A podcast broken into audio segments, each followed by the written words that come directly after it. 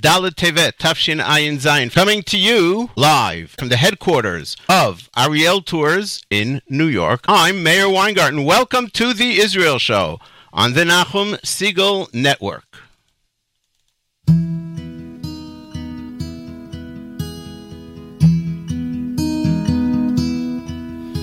כמי שעסק וראה אנשים מלאכים שמיתו עצמם עליה וקיבלו ממנה חיים כמי שטעם טעמה לרגעים וראה אנשים באמת מאושרים. ואיזה אור על הפנים. איך הם נשבים בקסמה לפניה מתהלכים כסומה אחריה ותכלית האמת היא כל צדדיה, כל שבעים פניה. יקרה מפז ומאושר, נקנתי בעמל וביושר, והיא הדרך והיא האושר.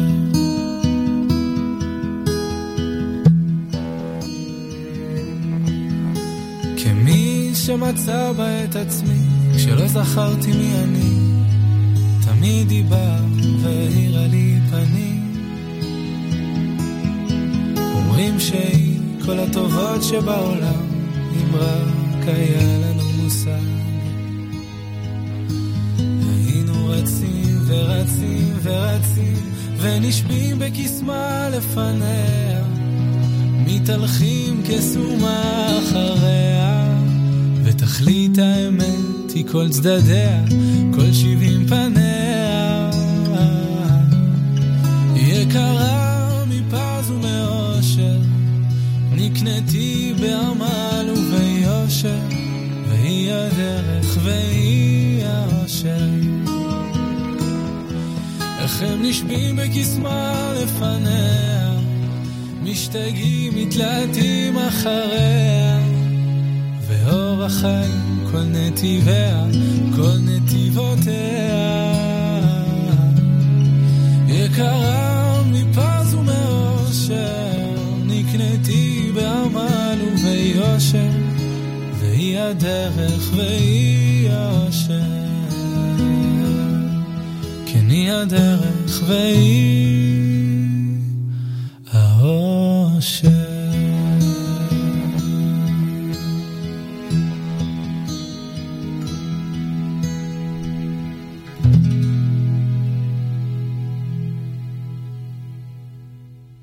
The great Yishai Ribo with Or HaChaim.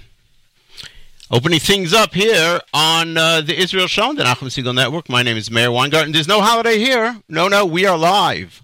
We are live, bringing you uh, a jam-packed hour of great Jewish radio, as we do each and every Monday, immediately following JM in the AM, 9 a.m. Eastern, 4 p.m. Israel time, around the world, wherever you are, whatever time it is. It's time for the Israel Show.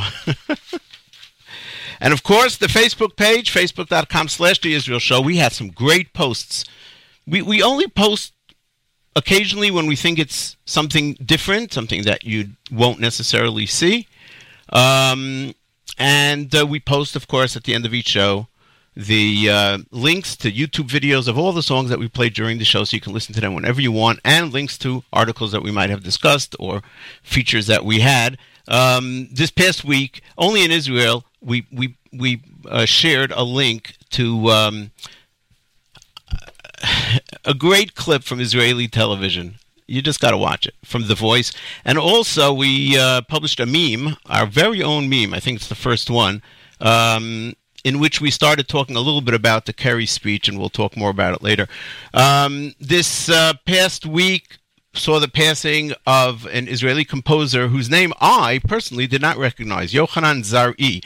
Turns out that he composed many classics of the 1950s and the 1960s, uh, Israeli classics, and um, here's one of them. Didn't know this. So I'm sharing it with you, and um, we remember him today. We'll play several of his songs, songs that he composed that have become part of the Israeli music uh, pantheon. My name is Meir Weingarten. You are tuned to the Israel Show on the Nachum Segal Network.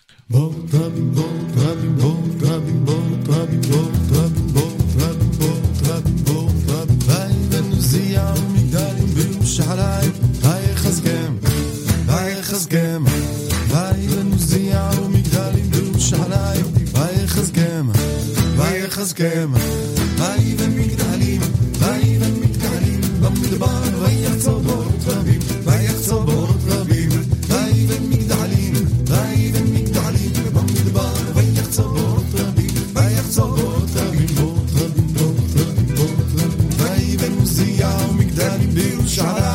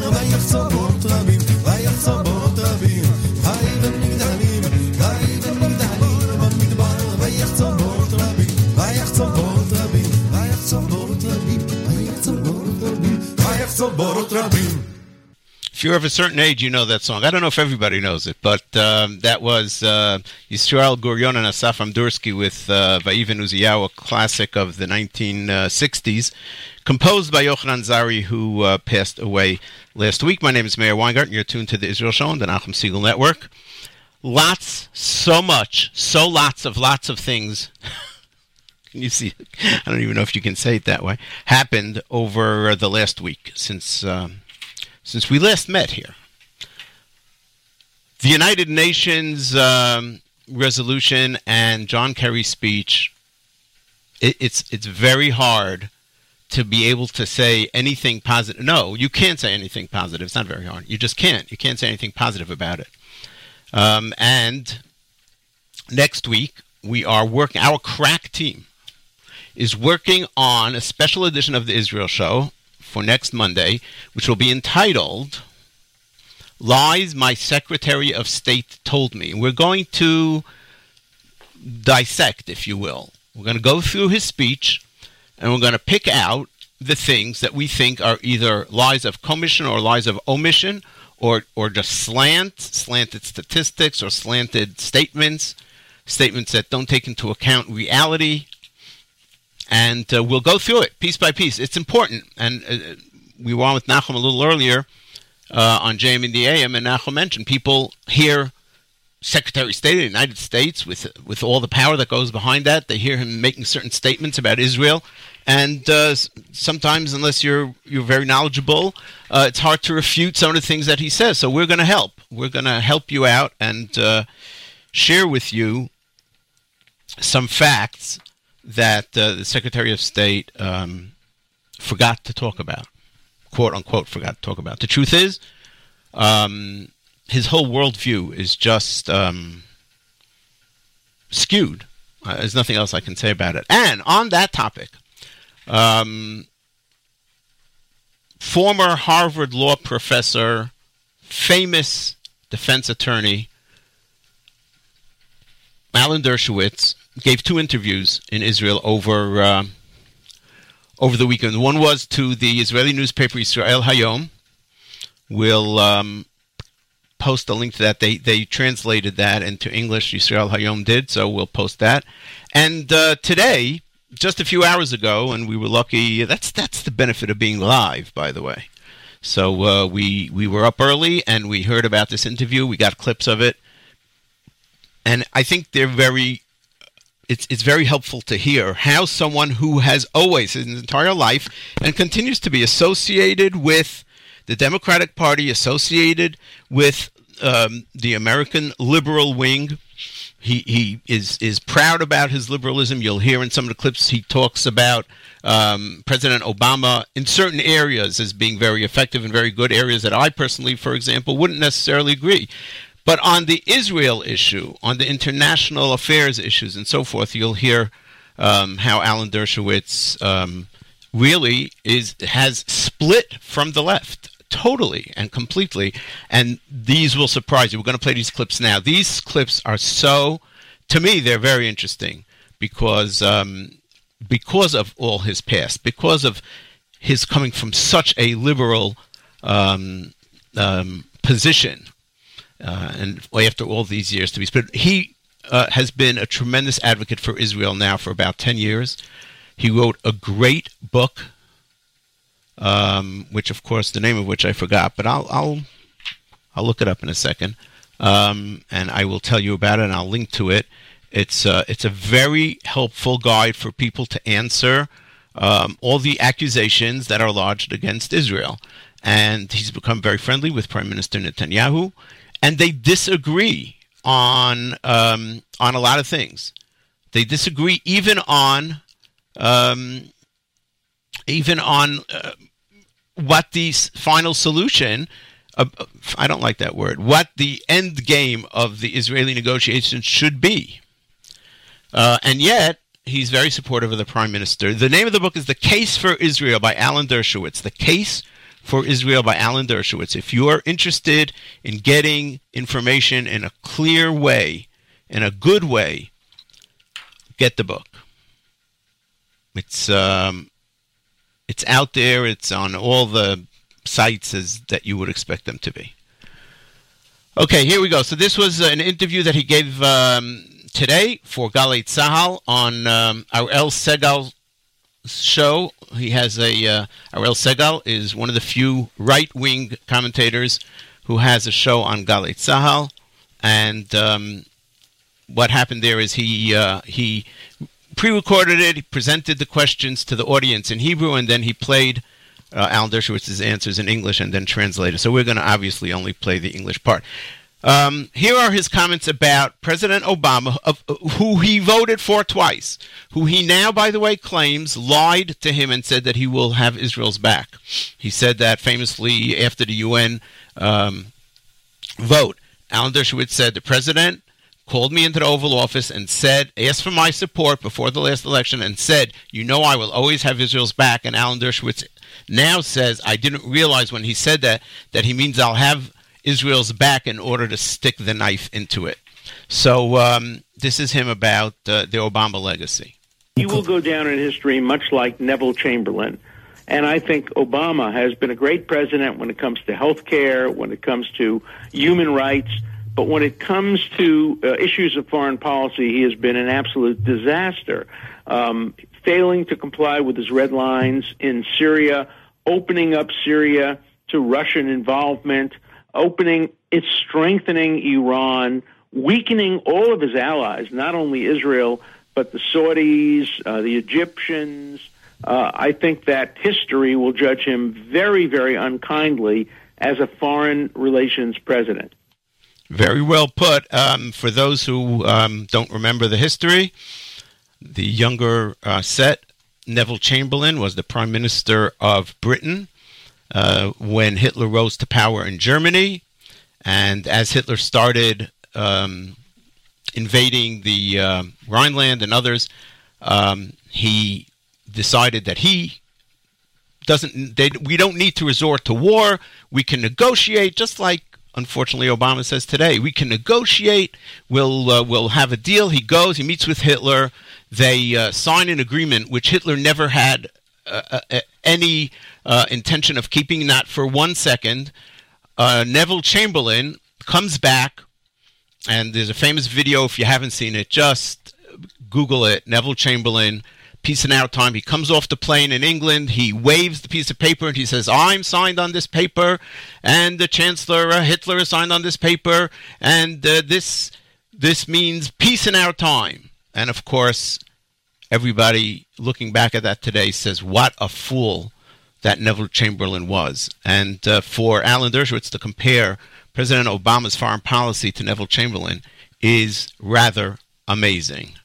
Okay, here's another piece, and uh, don't forget, Alan Dershowitz is uh, an expert on international law, and he discusses the UN resolution. He mentions in this clip that he had something to do. He says very small part in in the, um, resolution 242, which is the famous resolution after the Six Day War, which calls for Israel to withdraw from territories it captured, not the territories. And the reason he had a part in it is because he clerked for Supreme Court Justice Arthur Goldberg, who who quit his job. One of the few Supreme Court justices they're appointed for life, quit his job when um, Lyndon Johnson, President Johnson, asked him to quit and become the UN representative, and uh, he was Arthur Goldberg, a, a, proud Jew, was the U.S. representative at the UN at the, right after the, during and after the Six Day War, and made sure, fought hard that the word "the" should be taken out of the phrase the territories. Israel shall withdraw from the territories,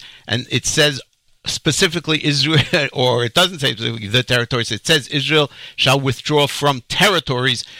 And it was made very clear at the time that means some territories, not all territories. As far as Israel is concerned, they withdrew from Sinai, they withdrew from Gaza, they've already withdrawn from parts of Hebron and Shechem and other places, and and in that they have kept 242. Um, of course, the other part of 242 is that they are supposed to have uh, safe and defensible borders, and that part hasn't come true yet. Anyway, here is um, here is I was about to say Arthur Goldberg. Here is Alan Dershowitz on uh, the UN resolution of uh, last week that the United States did not veto. The United Nations is simply wrong about international law. Uh, Israel's control over the Jewish quarter, the Western Wall, the access roads to Mount Scopus, which are Hebrew University and Hadassah Hospital, those are all completely lawful. Um, I know that because I helped in a sm- small way to draft Resolution 242 of the United Nations. Everybody at that point realized that Israel would retake control over the Jewish quarter. Take the Jewish quarter, for example. It had always been in Jewish hands, and the idea that Israel had no right to capture that in a defensive war started by Jordan in 1967 is an absurd interpretation of international law. The question of the West Bank is very different. And I think everybody realizes that areas like Gilo and Ma'ale Adumim ultimately will become part of Israel with land swaps and exchanges. But right now, I think it would be a mistake to annex territories deep into the West Bank, though I think it would not be a mistake to annex and maintain lawful sovereignty over Jewish Jerusalem.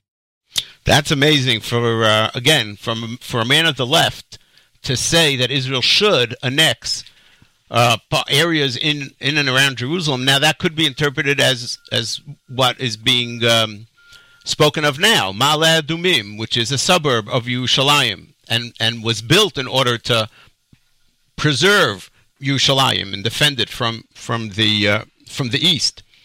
Um, that that is a, a, much is being spoken of that. Sometimes you know the, the there's something happens in the world that you think is a terrible thing, and you're yelling and screaming, and then you realize that the effect of it is not what you thought. I'm wondering if this horrible UN resolution and the terrible speech that John Kerry gave uh, will boomerang for them, from their perspective, will boomerang and will will maybe push people like Alan Dershowitz, who who who still, by the way, says he believes in a two-state solution, which I think is is an impossibility. But he says so. So a guy who says I believe two-state solution says now after this UN um, UN decision, Israel should annex parts of Jerusalem and uh, and the areas not far out into the territories, but close to Jerusalem, that's an amazing support for people like Naftali Bennett and others who are trying to get Israel to annex Ma'ale Adumim, Gush Etzion, all the areas that are close to Yerushalayim and that are pretty much in the consensus, what what what everybody calls the the the uh, block of uh, of um, settlements that are existent, large large Jewish populations. Um, and one more clip that we have, and this also is very surprising that someone like Dershowitz should make this statement. Uh, this is advice that he gives to Donald Trump um, after uh, for his for his immediate consideration uh, after he becomes president. I would like to see Donald Trump on day one announce that he recognizes that Israel has complete sovereignty over Jewish Jerusalem, recognizing Jerusalem as Israel's capital. And now, I used to not favor moving the embassy right away, but the reason for that was because the Americans said they wouldn't move the embassy because they didn't want to change the status quo. But this United Nations resolution changes the status quo. That is not American policy. And Donald Trump should announce that's not American policy and indicate that he believes Israel has proper, lawful control over the Jewish areas of Jerusalem. Is that not amazing? to hear Alan Dershowitz say America should move its embassy to Jerusalem. I love it. I really do. We'll go go to some music and we'll come back with uh, other stories that we have for you today. One of the points we will um, will will clarify next week on on the special edition that we're planning. Lies, my Secretary of State told me, is that the the way the world perceives things and the way it was presented by Kerry and, and the UN, of course. Oh, there's Arab East Jerusalem, or the territories which are Arab. What does that mean? They're Arab. There, weren't there Jews living in East Jerusalem for centuries? Of course there were. But in 1967, everyone says, oh, there were no Jews there in 1960. It's all Arabs. Yeah, of course, because the, in 1948, the Arabs slaughtered or chased out all the Jews that were there. So, of course, there were no Jews there. But until then, there were Jews in Hebron and Jews in Shechem and Jews in, in all parts of Yerushalayim and in Silwan. I mean, it's it's such a ridiculous notion to say, well, you know, in '67 when they got there, there there were no there were no Jews there. It was all Arab. How did that happen? Okay, we'll get into a little bit more of that next time. This is from uh, Ein Prat. It's a English. We don't usually play songs in English, but it's the Israel show, and this is a uh, a great group from uh, Ein Prat. Um, many of you know Wadi Kelt uh, near Yerushalayim. So Ein Prat um, is a, uh, um, um a, a some some form of yeshiva. I'm not sure it's called yeshiva. Whatever. It's an academy uh, uh, uh, of Jewish studies, and they've put out many uh, music videos, and this was one of their Hanukkah videos. So we're going to bring it to you because it's the day after Hanukkah, so we still have time. Light Up the Night, this one is called Ein Prat Fountainheads. My name is Meir Weingarten. You're tuned to the Israel Show on the Nachum Segal Network. Yeah, yeah.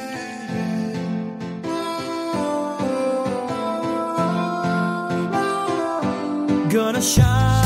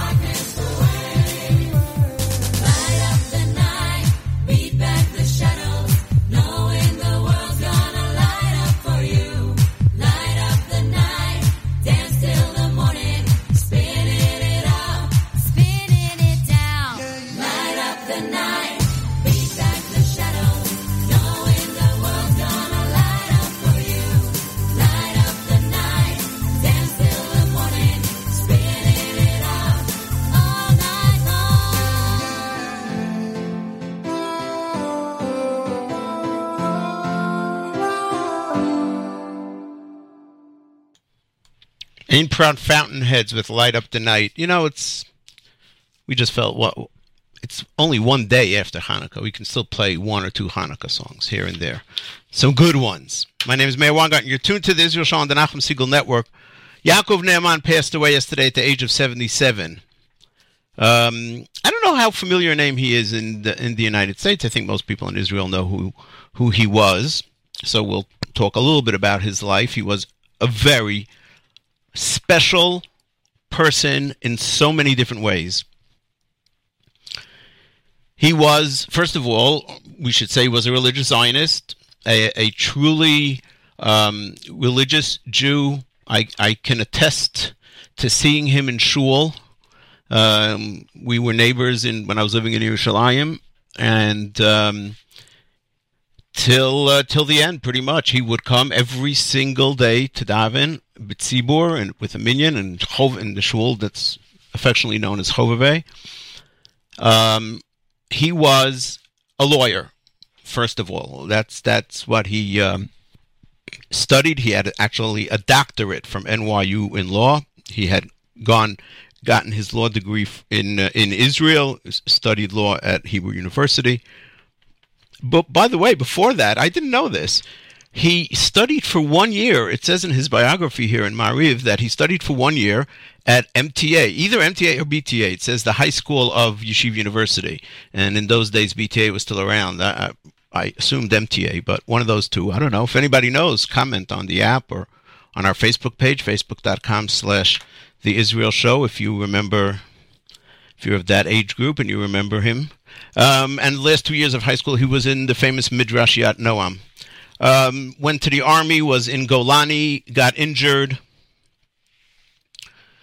um, and he established one of the the largest, I, I, think, if not the largest, law firms in Israel. Herzog Fox Ne'eman, famous, famous. So he partnered with Chaim Herzog, who later um, was a member of Knesset and, of course, later president of Israel, the father of the current um, head of the opposition, Bougie Herzog, leader of the um, Labor Party. So Herzog Fox Ne'eman was was uh, was always and still is considered a leading law firm in Israel. He built it up in uh, in, in, an amazing way together uh, but he also left law and private practice several times in order to uh, work in the public sphere. He was Minister of Finance, and then he was Minister of Justice. Um, he was very close with uh, Benjamin Netanyahu, and uh, Benjamin Netanyahu appointed him into those positions. Interesting, this is something that Netanyahu did which in Israel is rare, to appoint a non politician to a position that he feels is suited for him. For example, he had uh, Stanley Fischer working in the uh, the Bank of Israel, who was an American, was one of the heads of Citibank, and Netanyahu said, "Come to Israel and run the Bank of Israel," and it was so helpful to Israel to have him at the helm of the economy during difficult times, and, and Israel really grew, and that's uh, you know Netanyahu needs to get uh, props for that. Um, back to Ne'eman, so he was um, appointed as justice minister. Now, this is the dark side of Israel. I, I have to say now, when he was appointed to be uh, minister of justice, he he he was seen by the Justice Department in Israel as somebody who they didn't want in that position. He was a right winger. He was religious, wore a big kippah. He had certain ideas about how to make changes, good changes, in the Justice Department, and they didn't like that. So, I hate to say it so bluntly, they literally made up accusations against him, forced him to resign his post because he was indicted on these accusations, took him to court. He won. It was clear from the trial that these were trumped up charges that the justice ministry in Israel made up. It's, it's astounding. He won and he went back and became justice minister. what is also shocking is that nobody, all the big, you know, beacons of justice and uh, honesty and honor in Israel on the left, who love to claim that they are all for the rule of law and law above everything, nobody, after this sham trial, got up and said, wait a minute, there should be an investigation. Who is responsible for this? Who's responsible for literally framing a minister in the state of Israel to get him out of the government? No, no. In fact, people who were involved in it then got promoted. So it shows you how the Justice Department in Israel is unfortunately very skewed. Now, Netanyahu very smartly over the years, slowly, slowly, slowly has worked hard to make changes, and there were changes made, but it's still very difficult. But that's a very important point. So um, Yaakov Ne'eman had made changes. He fought hard to, to make changes in the justice ministry. Some were successful. I will tell you, he's a, he was a tremendous Talmid Chacham. Um, when he was justice minister, it is said that he started a, a shiur in Gemara in the Justice Department that he gave whoever wanted to join him. Um, he, as we mentioned before, he um, would come every year on Chayei Sarah to um, to Hebron, which is also a rather uh, amazing thing for a minister in the uh, Israeli government to uh, go to Hebron to be like just like everybody else and uh, and support the, the people in Hebron. And every Thursday night, it is said that he went to the Yeshivat Hesder in Otniel, which is not close to his house. He lived in Yerushalayim.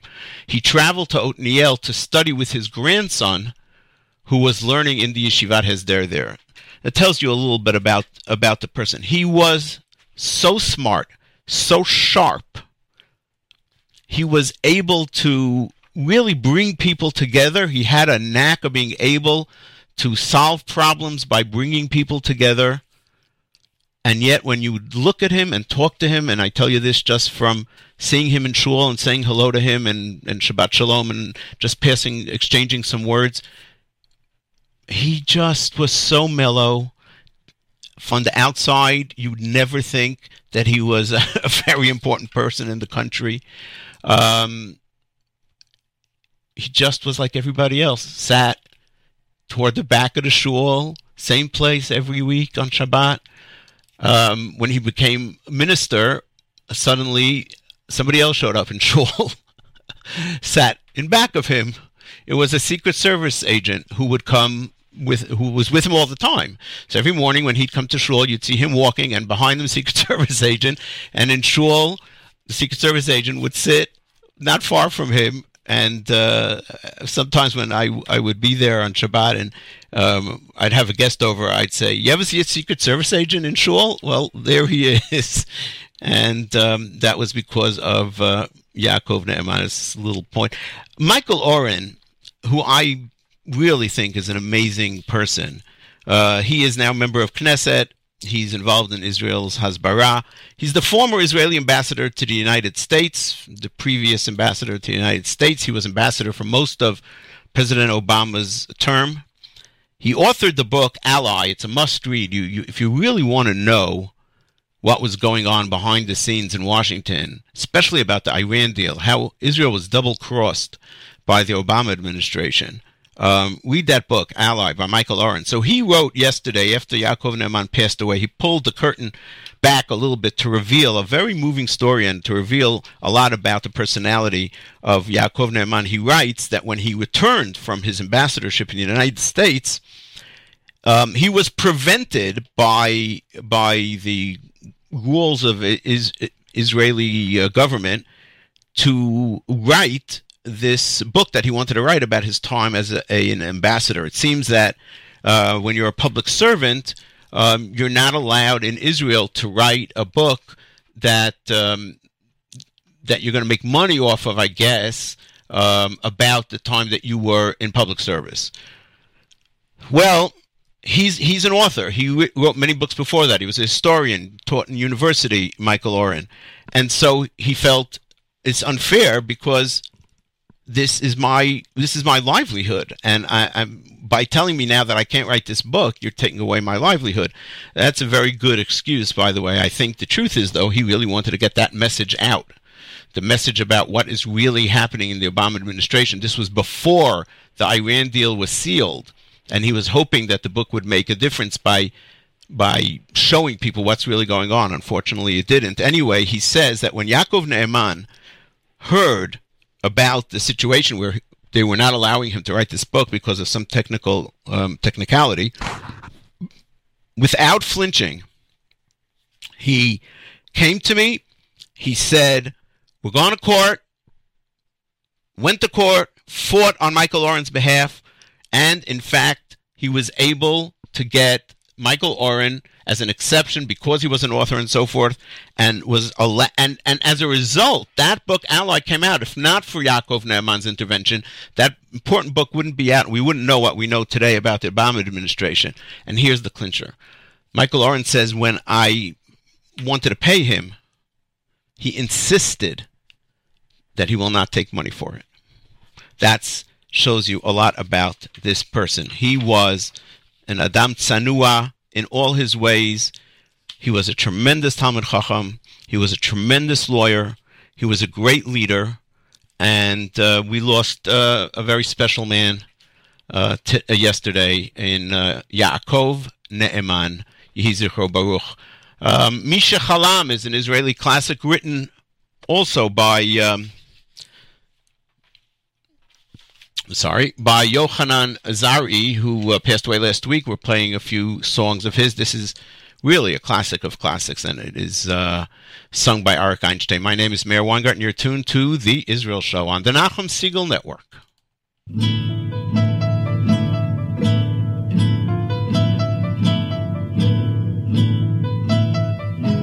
מי שחלם לו, לו החלום מי שלחם לו לא ישכח על מלאכיו.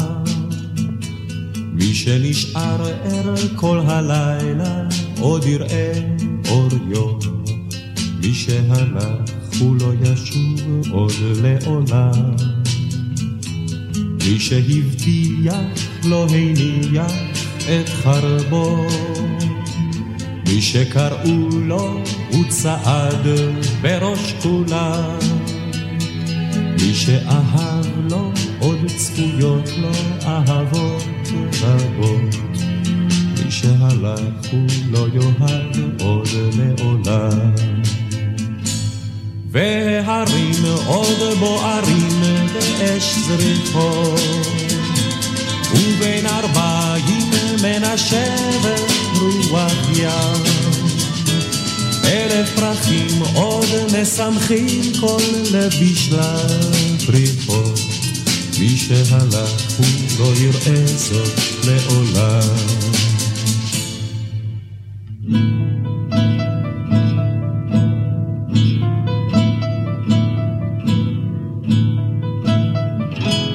מי שחלם ונתגשם לו החלום, מי שלחם עד ששמע קול מנצחים.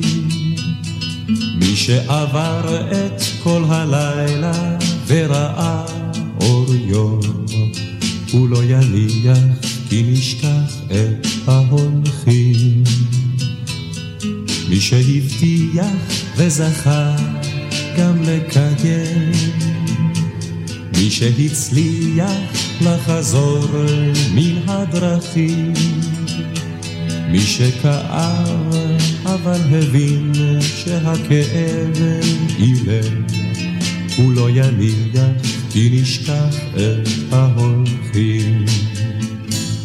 וההרים עוד יבערו באש זריחות, ובין ארבעים תנשב עוד רוח ים. אלף פרחים עוד יפרחו בין ובתור שוב הם שיגידו כי זכרנו את כולם. וההרים עוד יבערו באש זריחות, ובין ארבעים תנשב עוד רוח יד.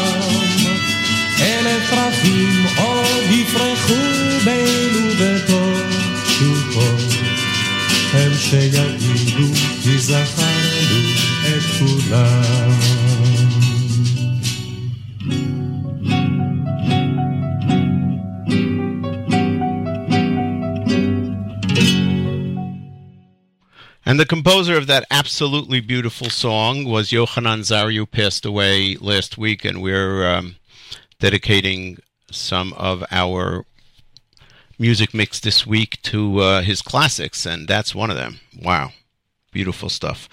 Um, did I mention that was Arik Einstein? Yes, that was Arik Einstein. My name and my name is not Arik Einstein. I'm Meir Weingarten.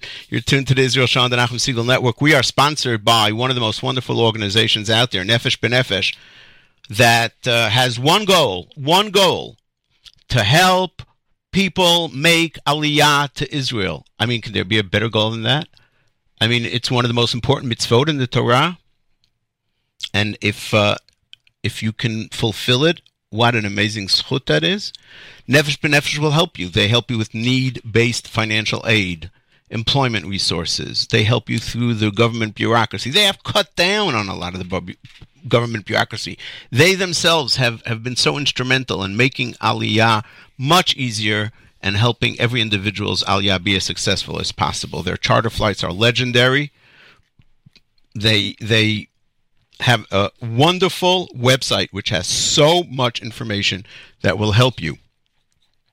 Even if you are not thinking of making Aliyah today, tomorrow, even if you're not thinking of making Aliyah, period, why don't you just go visit their website? Can't hurt www.nbn.nefesh.nbn.org.il il www.nbn.org.il. The Israel Show is proud to be sponsored by Nefesh B'Nefesh. They are revolutionizing Aliyah. A shout out to um, our Gloria May, first time listening. Thank you so much. She loves it. Great show. I appreciate that very much. And all the listeners that are commenting on the Nachum Segal app, we try to respond. And don't forget the Facebook page, facebook.com slash the Israel Show.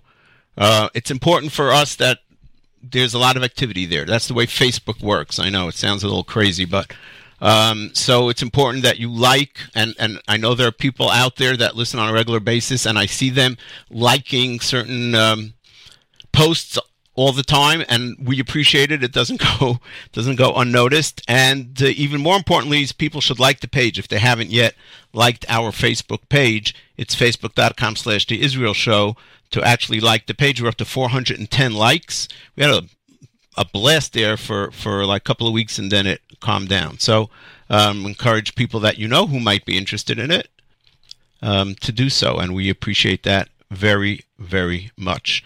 Uh, here's another song by Yochanan Zach. I never heard of this guy until until I saw the notice of his death yesterday, and he re- composed like close to hundred songs, and and a number of them became hits in Israel. So. Uh, you know, posthumously, we thank him and uh, we remember him and uh, dedicate some of these uh, Israeli the Israeli music mix today uh, with songs that he composed. This is Yehoram Gaon singing uh, his song Nigun Atik. My name is Meir Weingarten. Yes, you are tuned to the Israel Show on the Nachum Segal Network.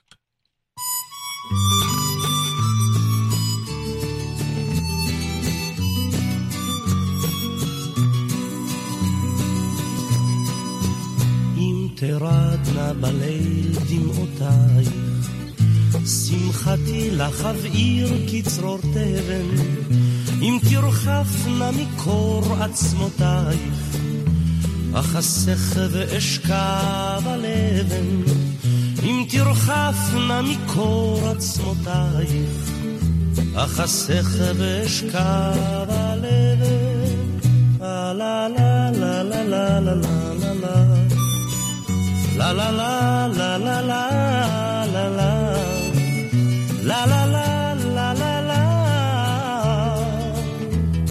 אחסך ואשכב על אבן.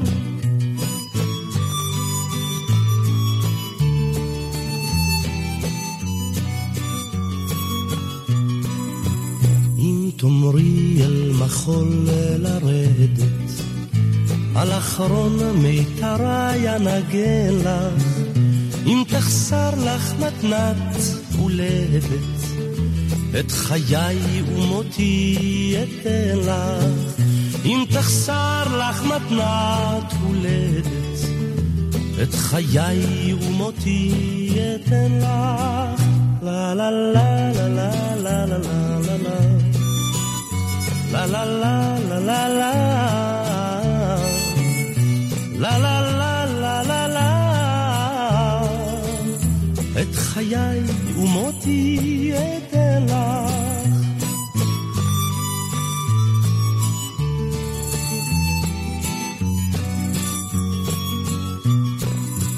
ועם לחם טובי או יין, מן הבית אצא כחופשכם, ואמכור את עיניי השתיים, ואביא לך גם יין גם לחם, ואמכור את עיניי השתיים, ואביא לך גם יין גם לחם, לה לה לה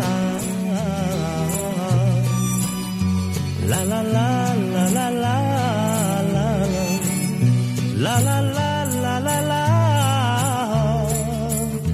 ואביא לך גם יין גם לחם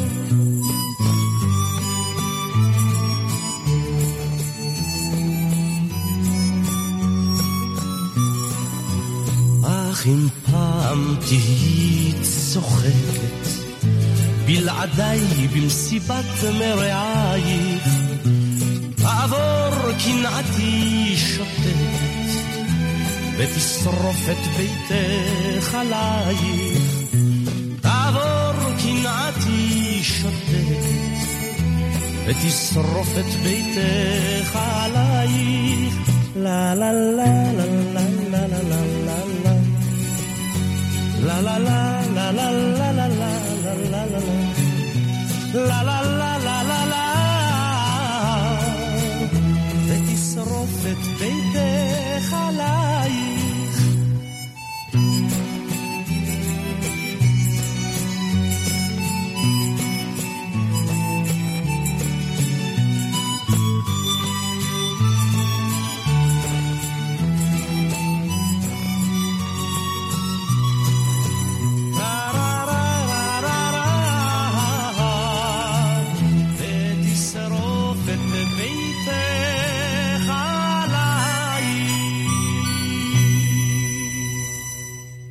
great Yehoram Gaon singing Nigun Atik, composed by Yochanan Zarai, who uh, we're remembering today as he passed away last week. My name is Meir Weingarten. You're tuned to the Israel Show on the Nachum Segal Network. Um, and yes, we usually try our best to um, always portray the positive of Israel, but sometimes there are negatives that need to be called out and I think this is one of them. And uh, as Jews around the world, we are arevim zelazeh. In the Gaza war two and a half years ago, Operation Protective Edge, it was called in English. Two soldiers were killed in battle, and their bodies were not recovered. Oron Shaul and Hadar Golden. We spoke a lot about Hadar Golden at the time on this show because of the heroism of his friend, his comrade in arms, and his friend, who put himself into danger trying to recover, trying to find Hadar Golden through the tunnels that Hamas have dug under Gaza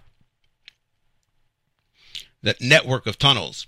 And what what happened was that this hero, I can't remember his first name, but his second name was Fund, is Fund, um, was not able to recover Hadar or Hadar's body, but was able to come back with enough, I guess, of his uniform, blood, soaked, whatever, to allow the experts to determine that he's dead. And so both families agreed to do something different that has never been done in Israel before. That was they agreed that the that their child be declared dead, that they sit shiva for him, and that it is up to the Israeli government to get their bodies back to be put to Kever Yisrael to a, to a Jewish grave. Why does the state of Israel want to do that? It takes away the whole pressure of negotiating for POWs like we had in the second Lebanon war, Goldwasser and Regev, who were both kidnapped, and the army had enough proof to know that they were dead, but refused to go along with that concept, and and so we fought a whole war to bring them back. We weren't able to, and then we gave up other soldiers for two dead bodies, uh, uh, other terrorists, I'm sorry, for two dead bodies. And Israel doesn't want to continue giving up terrorists, not for live soldiers and, and not for dead soldiers. So by declaring them dead rather than missing in action, the government really takes away the the chip, the bargaining chip that the Hamas has. And yet the families want to have the bodies of their loved ones returned to Kever Israel and and the government promised them that they would do everything possible that that happens. Now, the the Golden family, Hadar's parents, are very special people. First of all, they they are religious people, and it was not easy for them to accept this concept, but they did, and they sat shiva for their son, even though there was no body and so forth. But it's now two and a half years, and they feel that nothing's being done to get the bodies back. Now, they are so special that they publicly proclaim time and time again we don't want Israel to negotiate with Hamas and give give away terrorist prisoners to get the bodies back. We don't want that. That endangers Israel. But we want Israel to put pressure on Hamas in areas that it can to make it so that Hamas will want to give up the bodies, for example. And they, have actually um, mentioned three or four different specific situations where Israel can, just by changing certain policies, can put pressure on Hamas. One of them says if Israel's holding any terrorist bodies of the Hamas terrorists, they shouldn't give them to the Hamas. Israel should hold on to them, just like they're holding on to Hadar and Oron's bodies. There are many Hamas prisoners in Israeli jails who are being treated, you can't imagine how well. They're meeting with their families and they're meeting with their lawyers and all this stuff. And the Golden family and their own family say, why should they get that luxury? Israel should say, the prisoners of Hamas in our prisons are going to be treated like prisoners and they're not going to be allowed to meet with their families every week. They're not going to be allowed to meet with their lawyers every day. Make it so, and it doesn't cost you anything. Make it so that Hamas will say, okay, it's not worth it for us to hold on to bodies. And one more thing that they said stop supplying Gaza with quote unquote humanitarian aid and resources like cement and other things without getting anything in return. Israel sends truckloads. Nobody nobody appreciates it. The Hamas use it to, to create more tunnels, and Israel just keeps sending it. And and they rightfully say, stop it.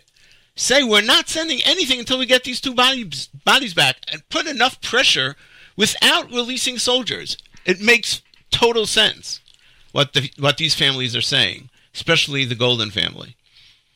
And yet, the government isn't doing anything. In fact, last week, the government of Israel released bodies of Hamas terrorists back to the Hamas without getting anything in return.